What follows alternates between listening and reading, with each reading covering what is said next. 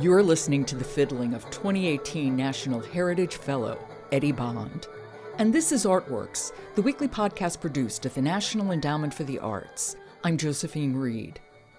Eddie Bond is quite simply one of the best old time fiddlers around. He was raised in the small town of Fries in Grayson County, Virginia, a place known for its extraordinary musical talent. But even in that hotbed of music, Eddie's lineage stands out. He comes from a long line of fine musicians. He was taught by a maternal grandmother who played guitar and sang music handed down for generations. His paternal grandparents played guitar and sang also. Two great grandfathers played the banjo, a third played the guitar. Eddie himself plays the guitar, banjo, and auto harp, as well as the instrument he's best known for, the fiddle. He's also a terrific clog dancer and a great storyteller. I spoke with Eddie right before the National Heritage Concert, and he's just so much fun and such a great talker we're going to have an extended two part interview with lots of great music. Next week, we'll learn about Eddie's travels as he plays his fiddle around the country and throughout the world, and the work he also does back home in Fries. But first, here's a look at his background, the music he loves, and the place he was raised.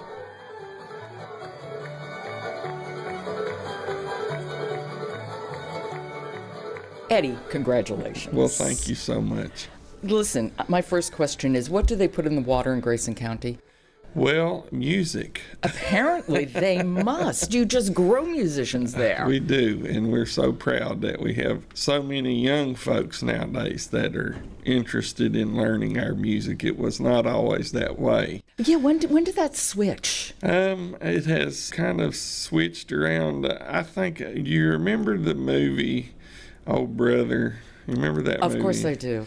Well, I think that got the spark uh, ignited. Oh, interesting. And after that, then of course Helen White, who uh, has been a long time uh, partner of Wayne Henderson, you know, she started a program called the Jam program, which was Junior Appalachian Musicians.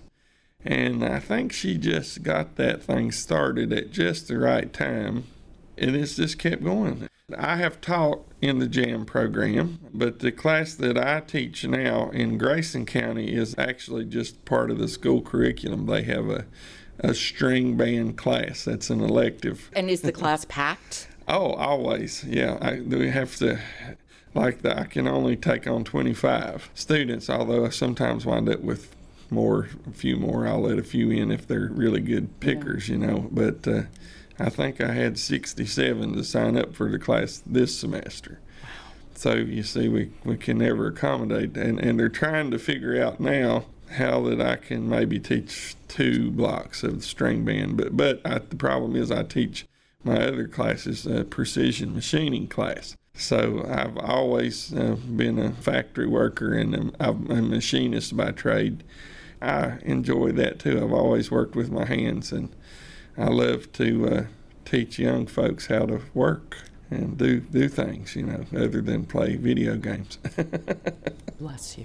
Before we talk about the music specifically, because the music is so much a part of Grayson County and Fries, I want you to describe Grayson County and Fries. Well, of course, we we are on the New River, which is the world's second oldest and longest river, and one of the few rivers that flows north. So it's a very ancient river, and uh, I, I feel like I can always find some good vibes in near that river.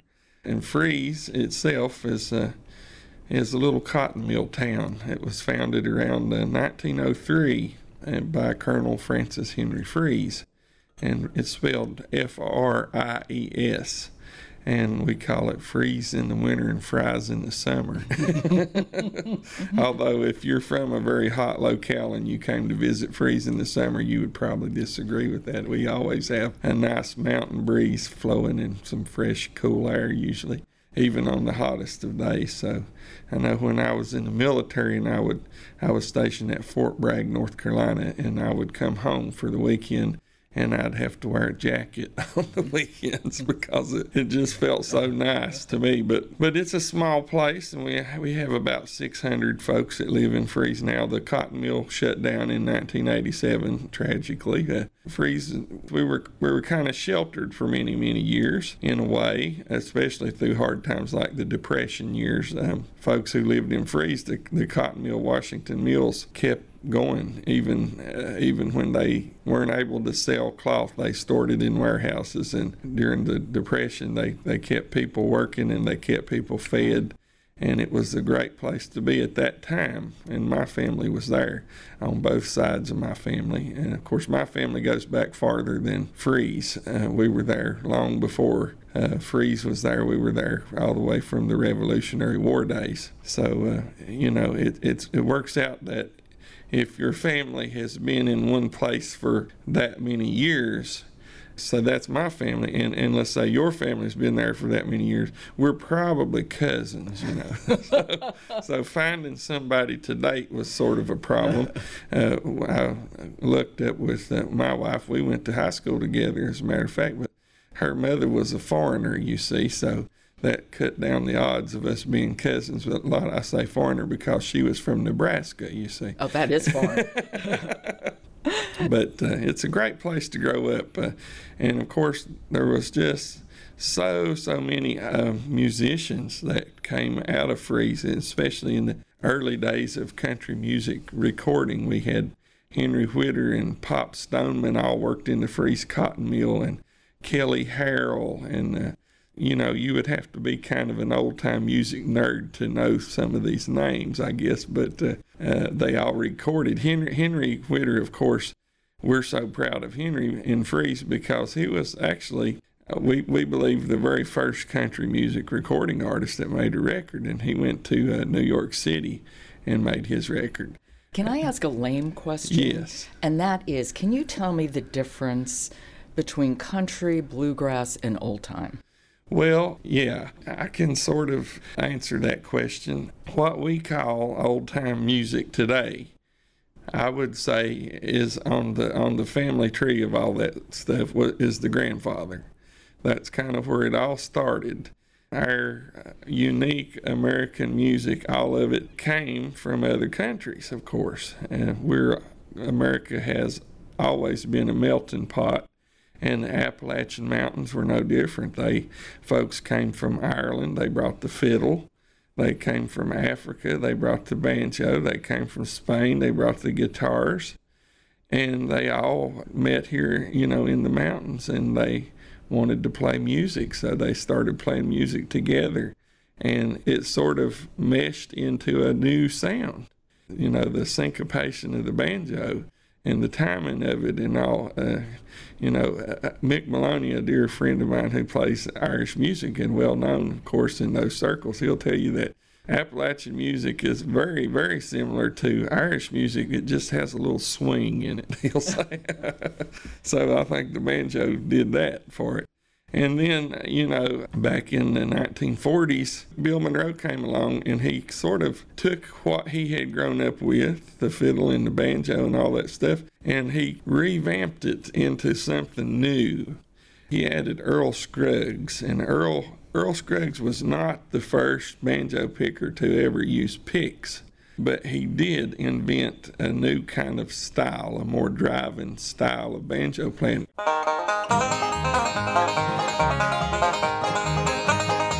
and it was hard driving and it, it fit so well with what uh, Bill Monroe was wanting to do and they became the Bluegrass Boys and that kicked off a whole new era of uh, music for, for us hillbillies.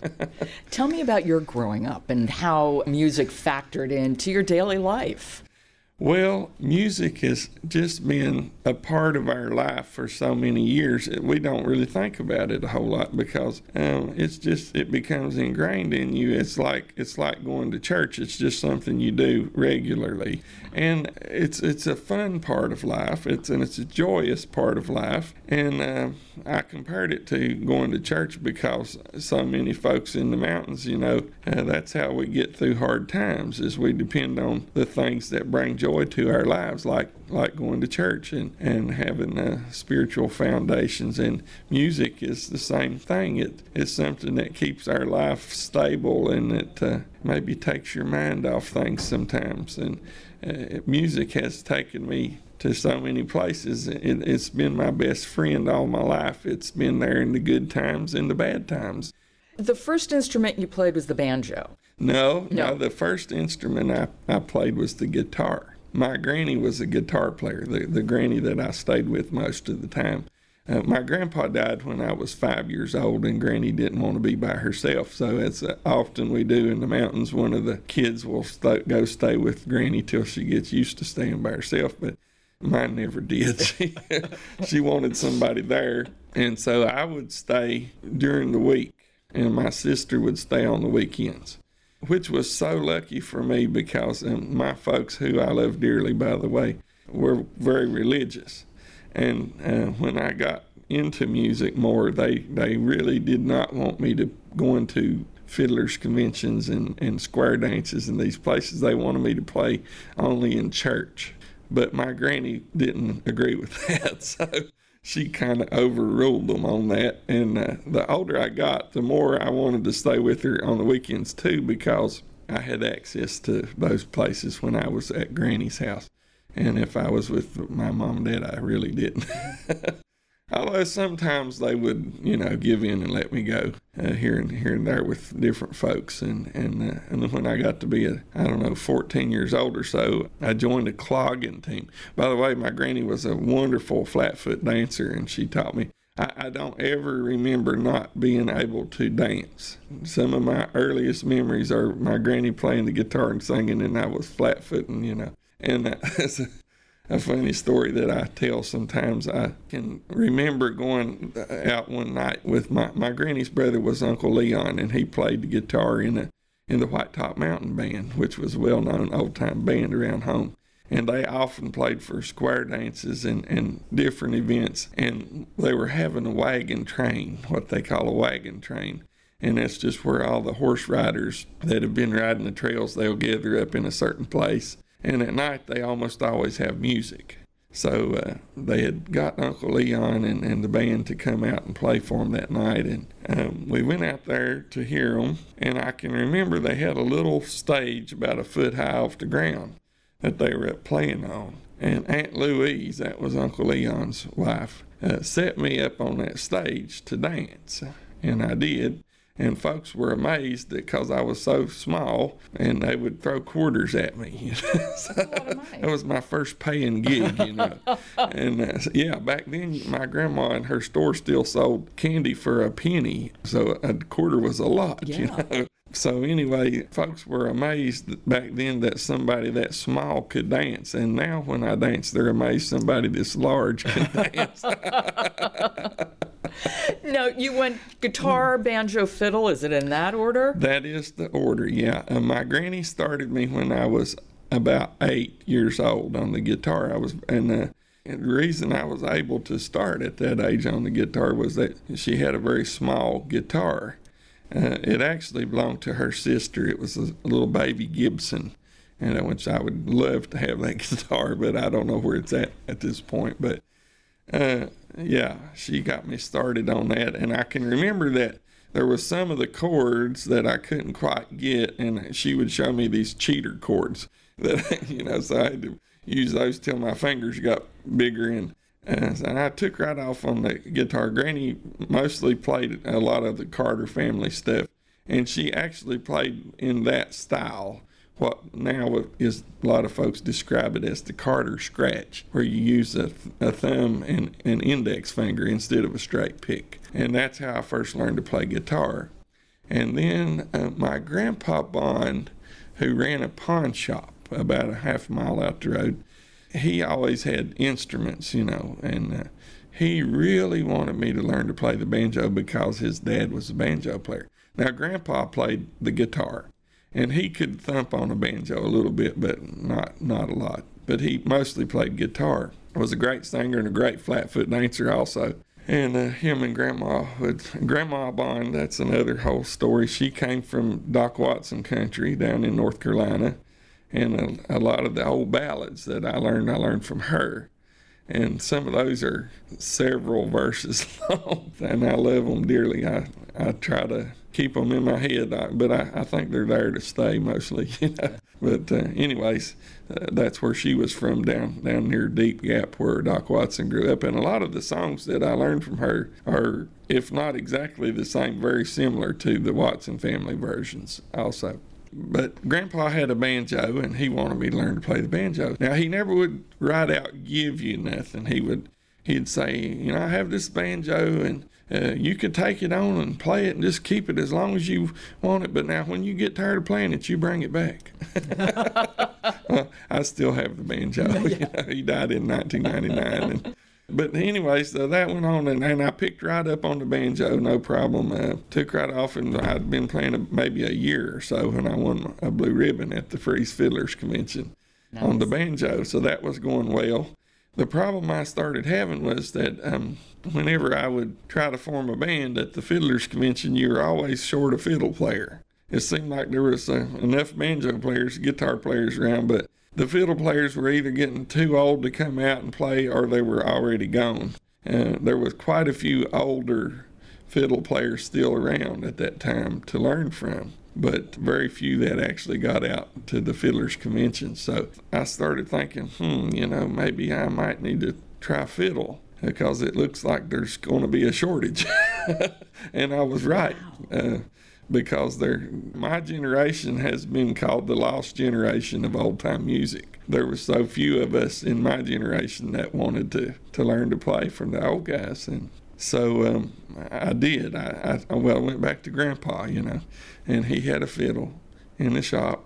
And I asked uh, about the fiddle. I was hinting, you know, I said, and he's like, No, no, you don't want to do that. You'll mess up your banjo playing. Leave that thing alone. Don't you even think about it, you know. But I kept on and kept on, and, and he wouldn't give it to me. He finally said, You know, I think uh, if you want it that bad, I'll let you work it out on the farm.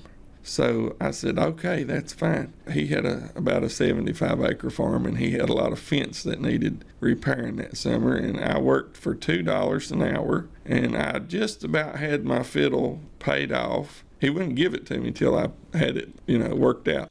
So uh, I about had it, I had it within, you know, 30 or $40 of paying it off and I went to the Galax Fiddlers Convention and I won second place in the dancing contest that year. And I won enough money to pay my fiddle off. So I got the fiddle. And uh, I had no idea. There was no fiddle players in my family. Well, there was one, uh, but he wasn't all that great. but we had neighbors, two especially, that played, and uh, they got me started on the fiddle again, I just kind of took off on it because the thing is, when you grow up hearing this music, from birth, all the tunes were already in my head. So I, I it was just a matter of working them out on your fingers. and did you love the fiddle immediately? Oh, immediately, yeah.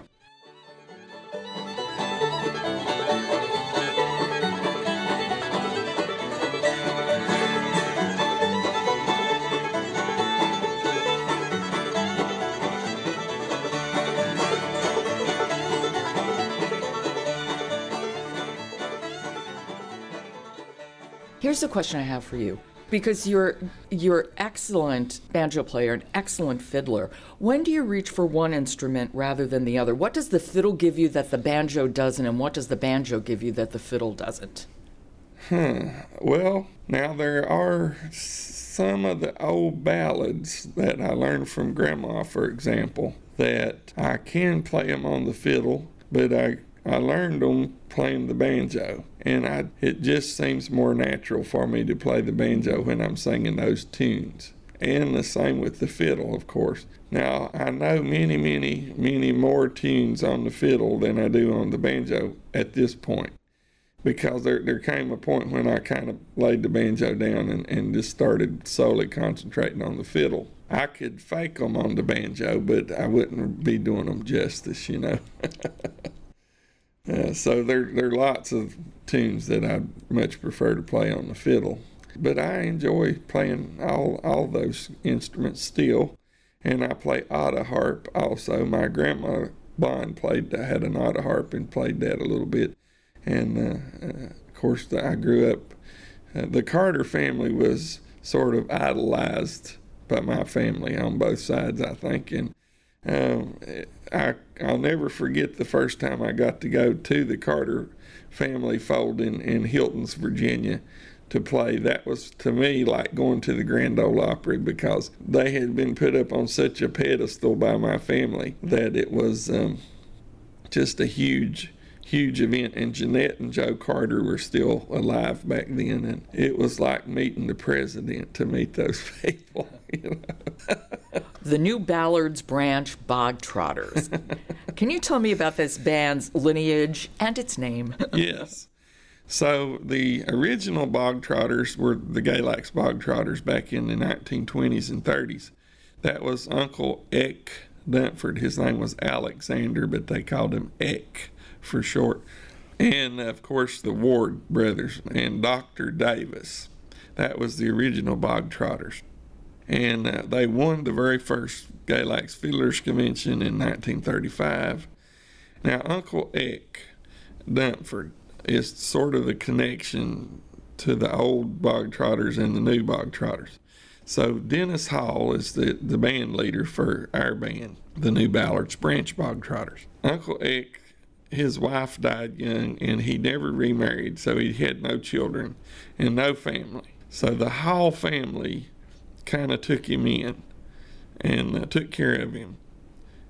So in 1986, um, when Dennis wanted to form a new band, Uncle Eck lived on a little creek called Ballard's Branch. And, and Dennis also lives on that, that same little creek. So Uncle Dennis wanted to revive the name in honor of Uncle Eck. So he, he decided it was going to be the new Ballard's Branch Bog Trotters. And now, do you know what a bog trotter is? I was going to ask, what is a bog trotter? so, a bog trotter is a term that's still used today in Northern Ireland and, and uh, southwestern Scotland. And uh, it's a derogatory name. It was used at the time for Ulster Scots who had moved into Ireland and taking over the lands, you know, and they didn't want them there. So, see, they had hopped across the bog and took over, and that was a, a nasty name. They called them the bog trotters. You know, they were sort of invading their space. And so, of course, a lot of the folks in Appalachia were Ulster Scots. So that's a name that came over with them when they when they left there and came to America. That they embraced. And Uncle Eck was Ulster Scot, and he spoke and read Gaelic. Oh. And there, there's still some of those old books uh, that are written in Gaelic in his cabin today. And there we are. And there we are. and how long have you been playing with them? I, I started playing in 2001, I believe.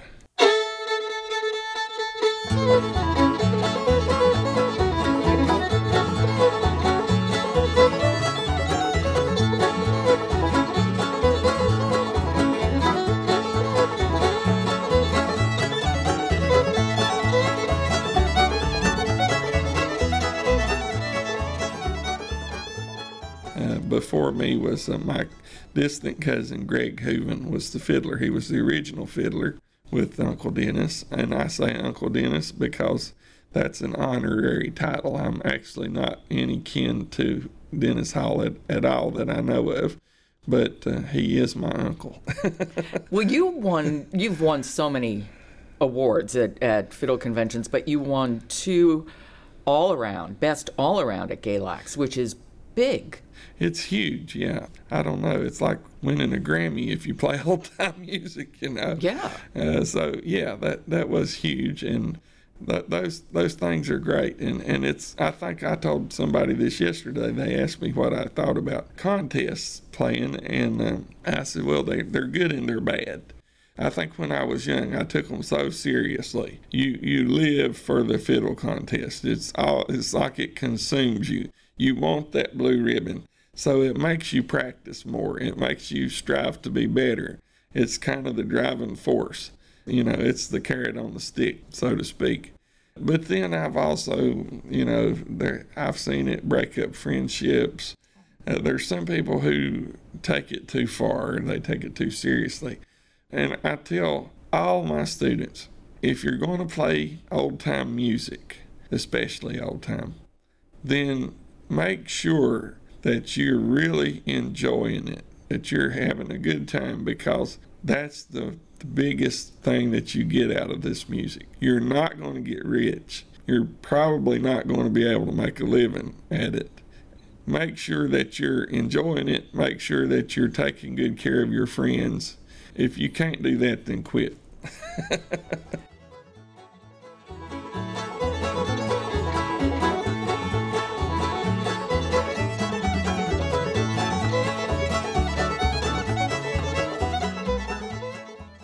That was 2018 National Heritage Fellow, old time fiddler Eddie Bond. Next week, we'll hear about Eddie's time in the Army, playing the fiddle while he was deployed during the Gulf War, his time in Ireland, and his crossing the country as part of the Crooked Road Tours. Be sure to listen. This has been Artworks, the weekly podcast produced at the National Endowment for the Arts. Subscribe to Artworks wherever you get your podcast and leave us a rating on Apple. It helps people to find us. For the National Endowment for the Arts, I'm Josephine Reed. Thanks for listening.